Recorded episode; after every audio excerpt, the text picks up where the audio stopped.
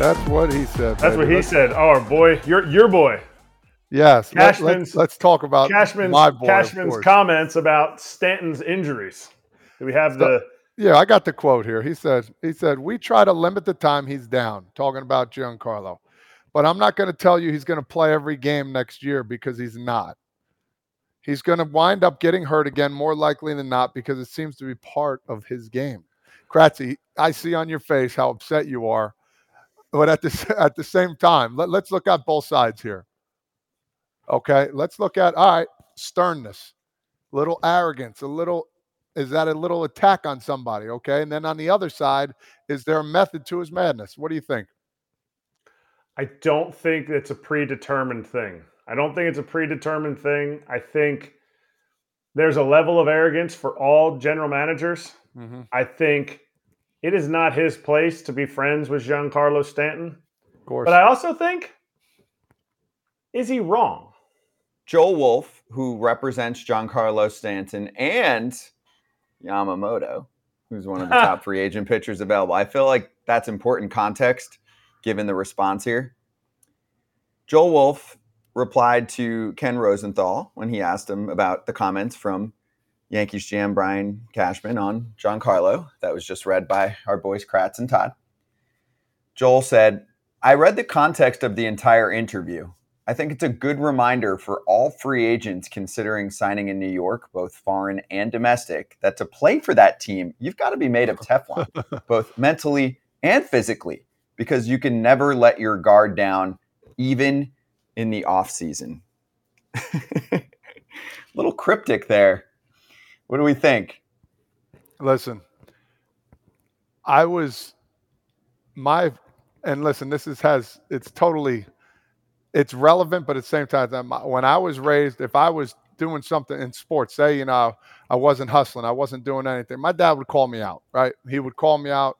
He would after the game nothing during the game. He wouldn't he wouldn't try and berate me or embarrass me but yo he's like where you at dude? Like what's going on here? Like i think part of what this is, I think there's a bunch of things towards this whole thing, but I think part of it is he's trying to change it a little bit. Like, hey, listen, you know, I'm calling you out here a little bit. You know, you either step up or shut up time. And that's that's what I look at part of it as. I think there is a little like, man, this is, you know, this guy's talking to me like this is crazy. Because the internet nowadays, there's gonna be everybody's gonna clap back anything you say. And and I think people understand that. And I think you can't get away with anything. I think maybe people are like, oh man, they, they took it out of context. It's no, I, I think part of what he's trying to do, Cashman, is trying to change the narrative, man. They haven't been doing well. All right, maybe I'm going to call this guy out because he's a performer and he's a leader and he's somebody like that and he thinks he could take it. Maybe that's part of it, but there's also other things to it as well. It's tough to hear. If I'm Giancarlo, that's tough to hear. I get it. Publicly from your GM? Publicly from you, that, that's tough. I, Have I, I- have you seen that before? Have you guys seen this? Have you seen anyone talk like this My- about my a player who's under what, What contract? What is Brian Cashman doing? yeah. Why, like No. the interview he did the other day? I mean, we talked about that where he's like, "We're fucking good." Now he's calling out players like he's almost like publicly shaming players. I've never heard a GM say, "Well, he's going to get hurt." Like, yeah, if you No. trade him or you get you go, someone goes away. Like I could see this with Donaldson, right? Donaldson left. They, he was hurt, but then he was taking BP like three days later, and then they re- they send him to Milwaukee. They release him. He signs with Milwaukee. Then you could be like, okay, he's always hurt. He didn't perform. If if Donaldson fired at the Yankees, but Stanton's been a model citizen with the Yankees. He's Yeah. tr- not like he wants to be hurt. He's trying to play. It's just weird to me that all of a sudden Brian Cashman's like, well, he's going to get hurt, so we might as well just bank on it. How about you figure out your training staff? How about you figure out a way to keep him healthy? Didn't he just defend his analytics department to death and then he just threw Giancarlo under the bus? That's He what I'm. I kind of mean, threw Judge under the bus too. well, He did. Scotty, I'm sorry. there's sorry. something else going on, man. There's something I- else. I- clearly, some people are like, "Is he quiet quitting the job?" Because he kind of Yeah. threw Judge under the bus. Judge said, "We got to make some changes." Kratz, help me here. Judge said, "We got to make some changes." Okay, what happens? They talked to Cash the other day, paraphrasing, but I'm pretty close here. He essentially said, "Oh yeah, he wanted to talk about batting average and RBIs, whatever." Like, do you think that's all Judge talked to him about? I think he's, I think he's pretty deep. I think he's got a pretty good gauge on how this sport works. You think he just sat down and said batting average and RBIs? Like, I, I felt like that was a little bit of a roast on the captain. So I don't know. The comments are getting, they're fun to cover, but I've never seen shit like this before. Yeah, because in a big city, this is the this is the market that everybody is watching. Everybody is looking, and this is is this not what we want? Is this not what we're looking for? Kind of like Gladiator. Are you not entertained? Like he's coming out and saying the things that maybe he's trying to get ahead of narratives. I don't agree with calling out G in this situation. I think the whole judge thing where you're sitting there going, you know, ob- you don't want to hear everything that Judge said. You don't want to hear that, you know, he basically just surmised everything, which I don't think anybody's going to sit there and go, oh, yeah, okay, I want to hear more about what Judge said. Because he was already foaming at the mouth, wanting to talk about other stuff. I love this. I, I love it. I don't love it for G because nobody is shamed into not getting hurt. You are not sitting there going, all right, hey, we got to really motivate G because, you know, he clearly does nothing and that's why he gets hurt. No, no, that is not that is not the reason he did this. That is not if it is the reason he did it, then I have I'm completely off on my thinking. But I ha- it is it is mind-boggling to be, but boy, is it exciting to watch. Yeah, but why not have this conversation behind closed doors? Why do we go public with this? Like, I, you know, if you, if, whatever you want to use motivation, you want to do whatever you want. But as you guys know, you played like publicly shaming a guy doesn't do anything but piss the guys off. And then, and I'm assuming, again, I'm not in that clubhouse, but I'm assuming people look at Giancarlo Stanton like, okay, that that guy's a dude. He's one of our leaders. He's been here a while. He's been through some ups. He's been through some downs. Guy's got an MVP on his fucking mantle. Like, why are we publicly shaming him as the GM and the and Brian Cashman? Like, you can say things, but you don't have to publicly call guys out by name. And if a reporter asked him, you know, what's going on with Stanton, you plan on him getting hurt, you can be like, hey, we're working to try to make him not get hurt. Right? You can say it a different way. You don't have to say it like Book it. He's hurt. yeah, like all right, we're only counting on him for 80 games this year because we know he's going to miss 82 other games because of some strange injury. It just it's such an odd way to go about what he's doing. And this last week, including the GM meetings, has just been so out of character. Forget for Brian Cashman, for pretty much any GM in baseball history to do what he's doing. I mean, he's taking shots at everybody at this point. I mean, he's taking shots at reporters. He's taking shots at this. I mean, I heard there was, you know, there's a lot going on there. And, you know, we saw Joel Sherman and get into it with him on that tape from last week. But, like, I don't know. Maybe y'all have seen GMs do this before. I've never seen a GM go public like this on one of their best players and the media and everyone else at the same time. So let's bring in Ken then. Ken Rosenthal yeah. with us, and he got that note from uh, agent Joel Wolf, who works at Wasserman and represents Giancarlo Stanton and some other big names like Yamamoto, like I mentioned. Ken, let's get right into it. Were you surprised to see those comments after the tirade the other day? And what did you think of the response that Joel sent to you? I was surprised by the comments, yes, by Cashman, and I was surprised by Joel Wolf's response. Frankly, Joel Wolf is a guy who is usually very reserved and does not say anything that makes waves in general. It's very rare for him to have a response like that. But clearly, he felt he needed to defend his client and step up and say something. Now, it doesn't mean the Yankees are out on Yamamoto. If the Yankees offer the most money on Yamamoto, they're getting Yamamoto. But clearly, Joe Wolf in this case wanted to send a message. And as for Cashman's comments, I agree with what you guys are saying that it is extremely unusual for a GM to take that forward an approach with a player. And it's also really unusual for a GM to talk about a player who is injured in that fashion. One of the first lessons I learned doing this job, and this goes back to the late 80s, and Tim Kurkjian taught me this, is that injuries are very difficult to question. You don't know what's going on in a player's head or his body, and you question a player for being hurt and you run a real risk. It's kind of unfair to do that. Now, Cashman is not necessarily questioning Stanton. He's merely stating that Stanton does get hurt a lot and he has an expectation he will get hurt a lot. As Erik said, that is probably an accurate statement.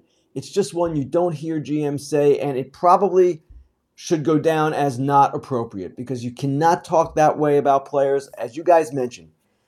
Giancarlo Stanton does not want to get hurt. He is not out there trying to get hurt. He's had trouble staying healthy. And frankly, the Yankees bear responsibility in that too. They are the team that employs him. They are a team that has had many injury problems, in part because they acquire players who have medical histories. But at the same time, it's their job to try to keep him healthy as best they can. And that hasn't happened. We know that hasn't happened. It is a reality. But for a GM to say that about a player, that's unusual and I would say pretty uncalled for. Hey, Ken, uh, do you think Cashman is trying to change his own narrative here a little bit? Do you think he's, you know, he's been getting heat from the fans for a lot of years now? He's getting heat from a lot of people. Uh, he's been getting pressure as well. Do you think he's trying to change his narrative and trying to be a different person in all this? And then my next question would be as well, if you can harp on it, do you think there's a method to his madness? Maybe trying to get Giancarlo, you know, to get pissed off enough to waive his no trade clause? Like, talk to me about both those situations. I don't know about changing the narrative. It seems to me Brian Cashman's been doing this job for a quarter century. And he's done it in the most difficult city to do it in, New York, where the attention is greatest. He's been under scrutiny for that quarter century, and he is going to speak his mind. And we've seen that now a few times this offseason. And I don't have a problem with that. In fact, I applaud it because we want more honesty and transparency from the people running the teams. At the same time, I'm not sure if this is motivational. I'm not sure where it's coming from. I do encourage people to read the entire article by Gary Phillips because it's not as negative as it comes across in that one quote from Cashman. I expect him to get hurt because he's got hurt before, whatever the quote exactly was he does give a broader outlook on Stanton. It's not that critical as a whole, but certainly that comment was part of it, and he has to be accountable for that. As for just the idea of making a different aura around the Yankees, changing the narrative, I just don't see Cashman being that Machiavellian or manipulative. I just think he's reacting to what he perceives as a lot of noise he has taken a lot of criticism. He believes some of it is unfair. And you know what? If a person is getting criticized and they believe it's unfair and they want to say so publicly, I've got no problem with that. That person should be defending himself or herself. Now, Todd, what was the second part of the question? This is why I never asked two part questions. Yeah, sorry. No, I, I, I, w- I was wondering is there, you think he's saying this to try and get Giancarlo to waive his no trade clause, even though they'd probably eat up most of that money? I don't. And I don't know that it was that premeditated. I wasn't there for that interview. Gary Phillips got the quotes from Brian Cashman. Gary works for the New York Daily News. But even if I was there, I would seriously doubt that Cashman's trying to do that. And if I'm Giancarlo Stanton and you want to trade me, be my guest. Try to trade me, and then we'll negotiate the no trade clause if that's the case here, if the Yankees really don't want him. But as you guys mentioned earlier, Giancarlo Stanton obviously has not been on the field enough, obviously can be a very disappointing player at times, but any notion that he doesn't care, that would be mistaken. He cares a lot. He's frustrated by what has happened. He doesn't like what has happened. And he's especially frustrated that he's been unable to avoid one thing after another. So I don't see it necessarily going that way, Todd. I guess it's conceivable that that could be part of Cashman's motivation. But it seems to me he was just more speaking off the cuff. And again, when you read the full context, it's not quite as damning. So Ken, I've got two. I'll I'll just go one at a time here. So I've learned my lesson right away. So first off, do you think that this particular comment warrants a public apology from Cash? Because a lot of what just was said a few days ago could be debated and was fun to talk about. And he definitely was defensive and there were curse words and he was defending how they're approaching analytics. Okay, fine. A lot of that can be debated. On this front, because you never see it and because it's clearly being taken personal by player slash players rep, do you expect that Cash would come out and say, Hey, I didn't mean it like that? You know, even if it goes that way, hey, I, I actually was trying to be more complimentary and this came out wrong, whatever. I feel like this part warrants that based on how teams usually operate with their players. Do you? I can't read Cashman's mind, and I don't know exactly what he's thinking. There are two ways to look at it. Yes, you can make a public apology, or more likely, I would think, you just let it rest and you don't go any further. You probably apologize or explain yourself to Giancarlo privately. You could do that, but I don't know that you need to keep the news cycle going because, as we know, in this day and age, by I don't know 6 p.m. tonight, there'll be another story and there'll be other things going on, and it will pass. So I would expect maybe a private conversation, an explanation. I don't expect a public apology.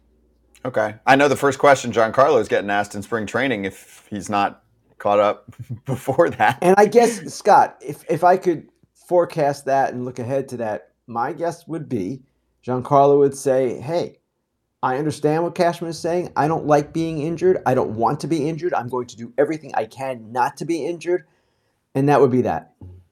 And he did say towards the end of the season, I know at least one time when I read about his comments, you know, to the press saying like, "Hey, this was a disaster. I'm going to get back in the lab. I got to figure shit out." So, I get that. So, so my other question was, do you feel like some of this has to do with the Yankees piling on? I think one of the common narratives for a while now from Yankee fans is Giancarlo, he's holding us back. Uh, that contract. He's a little over 30 million. It was it was backloaded, so you're getting more of the money now than when he first signed with the Marlins. That was also on purpose, most likely, if you read into it. I don't think the Marlins expected to keep him the whole way through. But anyway, there's a billion moves that have been made that have been criticized, you know, Montas and Donaldson and Gallo, whatever. I feel like this is a weak scapegoat. Do you like eh, this is what Yankee fans have been using, acting like, oh, this is holding back their payroll. Like that's not there's is there a salary cap? Or am I missing no, something? there's no salary cap. Okay. And the Yankees payroll has been quite high. Could it be higher? Yes, it could be higher. And that question persists around Hal Steinbrenner, and it's going to persist as long as they kind of operate with certain limits, it seems. Now, Giancarlo Stanton and whether he should be a scapegoat or not, I don't look at it like that, Scott, and I don't believe fans should either. The way I see this and what I've written here is that that move the move to Stanton was kind of the first in a series of moves in which they got less athletic and more rigid and station to station and all of that. Now, at the time, Giancarlo Stanton was not this guy. He was coming off an amazing season. He was playing the outfield at a high level. And I remember writing about his outfield play and how good it was. So he was not perceived as non athletic. But of course, he was getting older. And perhaps the Yankees should have had a better vision with regard to that. They made that deal, in my view, because they got a great deal from the Marlins financially and with players. They didn't give up much. And from that perspective, it should have worked out well for them if Stanton had continued at an MVP level. He did not. But to scapegoat any one player for a franchise's troubles is always ill thought, ill conceived. And instead, you have to look at the broader group of players and group, group of moves that has happened here. And there have been a number of moves that have not worked out. And that's the one thing last week with Cashman's comments that I thought maybe he could have taken more accountability for. He did say that, yes, we've made some moves that haven't been working out well. But at the same time, we know what the moves have been. We know it's a series of moves. It's not one, it's not two, it's five, six, seven. And that's the area where maybe, in my view, he could have said, Hey, I get it. And he kind of did this, but that's the part that got a little lost. If if he could have gone farther or would have gone farther, maybe it would have been better received. Let's push to the Braves here. You wrote in your article about how the Braves don't have anybody over $22 million, but it doesn't mean that they're not willing to go over. It's just matter of fact, nobody's over $22 million are they really going to spend? Because if you look at the battery around around their park and everything, yeah, they have tons of money. But are they really going to spend, or are they going to be a team that's going to, outside of maybe one or two starting pitchers, are they going to just push the market, push the market for other teams to make sure other teams are spending? Erik, I don't know. I can't forecast free agency. I'm not very good at that. No one really is. But they certainly seem willing for the right player to go beyond the 22 million highest salary that they have on the books right now. And those 22 million salaries are for Austin Riley and Matt Olson as part of extensions that they signed. They're not making 22 million yet, but in time that they will. So those were extensions. Free agency obviously is different. They offered Freddie Freeman more than 22 million a year in free agency. And I expect that if they're going to be active for Aaron Nola or Sonny Gray or whoever it might be, they'll be at least in that range, if not above. For Nola, it probably would require them to be above. I had someone in my comments in the under the article after I wrote that mention, well, I don't think the Braves are going to give up two draft picks because they're over the luxury tax, and that's what the penalty would be for any free agent with a qualifying offer. That would be Nola and Gray and all of the top free agents. I understand that logic, but here's the other part of that. They face the loss of Max Fried after next season. Max Fried is entering his walk year. So they need to get an anchor in there, in my opinion. And as far as the draft picks are concerned, sure, they don't want to lose their second and fifth choices. But if they do lose Max Fried and make him a qualifying offer at the end of next season, they get a pick back. So that kind of mitigates it. It's going to be really interesting to see what they do because they are not a team that has generally been active in free agency. They've been a team that locks up their own players and does a great job of it. So here they are. They're facing a bit of a crossroads here. Potential loss of Fried, need for rotation help currently it all adds up to them going out and getting a starter. Now, it could be through a trade, Corbin Burnes, Tyler Glasnow, you name it, or it could be through free agency. All right, Ken, I want to take you to the Oakland A's situation because there was some news late last night from Evan Drellich, your colleague at The Athletic, reporting on teams or owners, I should say, getting some notes from the league that they put together to talk to them about the situation because they're going to vote. What's today? Tuesday on Thursday, I believe, is the day. Um, at least from the owner side, if they approve the relocation, which, as far as I know, still has no relocation fee, which I still haven't really found a good answer on. But anyway, wanted to get your thoughts overall on what you saw from Evan, which included the fact that he had someone tell him, someone briefed with the situation said the A's potentials for success there is iffy, but there's no perceived better alternative. Your thoughts? What Evan reported is that the relocation committee's report is done and that most likely it will be unanimously approved. That is what we all expect. And yet there are still obstacles. The teachers union there in Nevada is mounting a challenge legally toward this move and trying to basically get in the way. So it's not done yet, even if the major league owners vote 30 to nothing, that they approve the relocation of the A's. The question of Las Vegas has been a question since the beginning of this. And it seems to me that if you want to take the worst case view of it, that Las Vegas is a better alternative perhaps than Oakland in the eyes of owners, but it is not a slam dunk by any stretch of the imagination. Now, Oakland people will tell you, and I've written this, they've told me this, that they still are viable and they still should be considered. That's all well and good. The owners and Commissioner Rob Manfred seemingly do not believe that. They do not believe that Oakland is viable. So then you're looking at Vegas. How good a market is Vegas? It remains to be seen. As Evan wrote, the success of that franchise is going to hinge in part on tourism dollars they're going to need people coming in from other places because the population in Las Vegas is not that great to sustain a major league team 81 dates a year. Now, my question is how many people are going to Las Vegas in the summer to watch Major League Baseball? Maybe, maybe they will, but I don't know that it's a certainty. And while this team should be in a better position than it was in Oakland, at least in the view of the owners, I'm not sure how good a position it's actually going to be. And that's been my question with this all along. So, why, Ken? Why, why are they in such a rush to make this happen? Why not explore other possibilities in Nashville, which has always been the expansion list? Charlotte's been talked about. There's been a bunch of Portland's been talked about. Why are they in such a rush to go to Las Vegas? If if you read this article, like there's memos saying we don't know people are going to watch on TV. We don't know people are going to come to the game.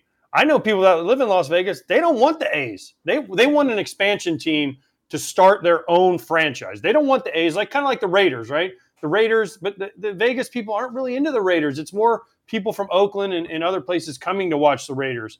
So why are they in such a hurry to make this happen? Why not explore Nashville? Why not explore Portland? Why not explore? I know the Giants will never let it happen in San Jose, but this is just seems like it's being so rushed. I kind of agree with you, AJ, and I'm not sure I understand why this is being accelerated at this rate. Nashville is out because that city, it seems to me, MLB wants to preserve for expansion. Portland, I don't know that that's much of a better market than Las Vegas is. Salt Lake City is now a team or a city that is interested in expansion, and maybe they get a franchise. But Vegas, for whatever reason, seemed to have the deal, and John Fisher, as the A's owner, seemed to want that deal. Now, if I'm not Rob Manfred and if I'm the major league owners, I'm asking exactly the same questions that you're asking, AJ. But again, they seem to believe that this is the lesser of two evils. And what you're saying, and what I would ask as well, is why not consider more than two evils? And maybe some of those evils wouldn't be evils. I'm not sure of the logic behind that. That's something that we probably should ask once this is announced as approved by the major league owners. And Manfred, I presume, will hold a news conference at that time. And Ken, we just we have some video. It looks like uh, Oakland fans, and yes, even the mayor has still been speaking out that they have pushed significant money aside to be able to make this work. But that seems to be, you know, in the past. But we have the, apparently there's been like gift boxes that are being sent to owners, and this is apparently out in Arlington right now at the owners' meetings. So they're still going all out on that front. My one other thing is based off what you just said. If if MLB called Nashville, you know, whoever was the leading candidate there to have a team, um, or I guess really it's not a leading candidate, it would be the the politicians there or something like and said, hey, this is the only way you're getting a team, which it felt like that was kind of pushed towards Vegas's way, like, hey, this is how you're going to get a team. Um, wouldn't they say yes as well if they really want to have a team in their city? Because the one thing that I'm sensing is that they're like, oh, this is easy. We already got the public money approved. Because Manfred did kind of paraphrase and say, well, if that became an issue, then maybe it would affect what John Fisher's doing. I just think the A's brand has been destroyed. And in Vegas, same thing. I've been there multiple times since this news was announced. Sure, I'm just going up to random people and having conversations. None of them want the A's. They all know about the owner. How many people know names of owners? I- am getting the sense that the brand is really in a bad place. I agree with that, Scott. And that's the other part of this that will not come up at the owners' meetings. What has been done to the A's franchise by John Fisher and the diminishment of the brand and all that has happened. And the idea that you simply walk into a city and suddenly you're welcomed. Oh, it can happen and it will happen to a certain degree. When Bob Irsay took the Colts to Indianapolis, they welcomed him. But at the same time, how is John Fisher going to operate this franchise once he gets to Las Vegas? To me, that's the biggest question. Is he actually going to spend money? Is he actually going to run the team as a bona fide major league operation, or is he going to continue with the kind of payrolls that he's run the last few years? Now, his point of view is hey, we're going to be able to access a lot more money. We'll have a greater payroll. Things are going to be better. I hear that. I understand that. I want to see it. I want actual proof that it's going to happen. And we won't know, and we won't have that proof, of course, until the team moves in. But I'll believe it when I see it based on his actions the last several years. Now, a little bit to the west, uh, Jim Bowden talked about this uh, the other day about how the Giants are going to be monster bidders in Shohei Ohtani. I cannot wait to see how this all pans out. Now, my question to you about the whole situation is are they going to be the only ones? You know, we know about the Dodgers. We know about now the Giants. Are there other teams that are going to be monster bidders as well? And what are you hearing about this so far? Oh, I expect, Todd, there are going to be more than two teams on Shohei Ohtani. And in fact, I would expect that virtually every large market team will at least check in. Texas is going to be one, the Cubs will be another, the two New York teams, they might not do it, but they'll be in contact with Nez Balelo of CAA, that is Ohtani's agent, and they're going to at least want to know the price of doing business. Now, in the end, which teams are the heaviest? Jim Bowden doesn't know. I don't know. You guys don't know. No one knows. And we'll see how it all plays out. The one team I expect to be somewhat serious is Texas because Texas is coming off a World Series title. They are emboldened by what they've done the past two seasons or past two off seasons. Spent $800 million on free agents, and in my view, they're going to keep going. It's a competitive group there. Chris Young is a crazy competitor as their GM, and their owners have clearly been willing to support a big time payroll, and they've coming off a World Series title, so they're in a good spot from that perspective financially as well. The other teams, Chicago, Cubs, Boston, I expect they'll be in, but I don't know. No one knows what Shohei Ohtani wants. Now, he clearly wants a lot of money. He'll get that from whatever team he signs with. That we know. Geography, I'm sure, would play a part. A team's competitive future would play a part. But the balance of this and what he truly wants, that is not known. And there's going to be a ton of speculation in the next month about this as we get closer to him signing. And I would suggest people take it with a grain of salt because there's only one guy, Shohei, who really knows what is driving this thing. The Giants. The Giants. If they don't get him, it's this is less about Shohei and more the Giants. Is this a is this a failure by the Giants because they need a star?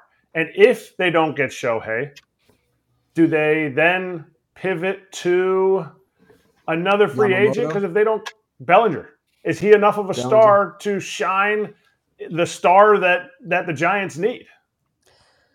I don't know that any team can consider it a failure if they don't sign Shohei Ohtani. They may make a great bid and he might simply want to be somewhere else for similar money. I, I'm not going to look at it like that. Do the Giants need a star, Erik? We all know that. They certainly do. And they thought they were close last year, first with Judge, then with Correa. The Correa thing fell apart because of the medical. He had agreed to a deal, he was coming to San Francisco. So clearly, yes, they are going to be in this game and they do need some might, some level of stardom, some force in that lineup, and frankly, in their rotation, and just in general from an entertainment standpoint. One of the problems with the Giants last season, not just their performance, they were a tough watch. All the platooning that they did, they're kind of faceless. It just was a tough thing to see on a daily basis. It really wasn't all that entertaining. So that's why they are shifting directions somewhat. They moved on from Gabe Kapler. They hired Bob Melvin. They're going to try to do some things a little bit differently. But I wouldn't consider it a failure if they don't sign him. If they don't sign Shohei Ohtani, then the question becomes okay, what are you going to do? And last year, after they struck out on the two big guys, they made a series of moves. Some worked out better than others. It was Haniger, it was Conforto, it was a number of others. That can be a way to go, but really, that's a piecemeal way to go. And at this point, they want to do a little bit more. Ken, we appreciate it. Busy day, and and some trades maybe too. So um, we'll be on the lookout. And and also um, props to you on on breaking the Murphy news late last night. Was that last night? Where am I? Right? Yep. Last Last- night. The Murphy news last night. I'm like, damn. Yep. There's been a lot of news, and there hasn't even been any signings yet. So Ken, we'll be on the lookout for you over the next couple hours. All right, guys, thanks. Thank you. Appreciate you. Ken Rosenthal, FT Senior Insider, with us. Also, Fair Territory is out there for the world to see. It was released yesterday. It's uh, still quite quite relevant. So check that out.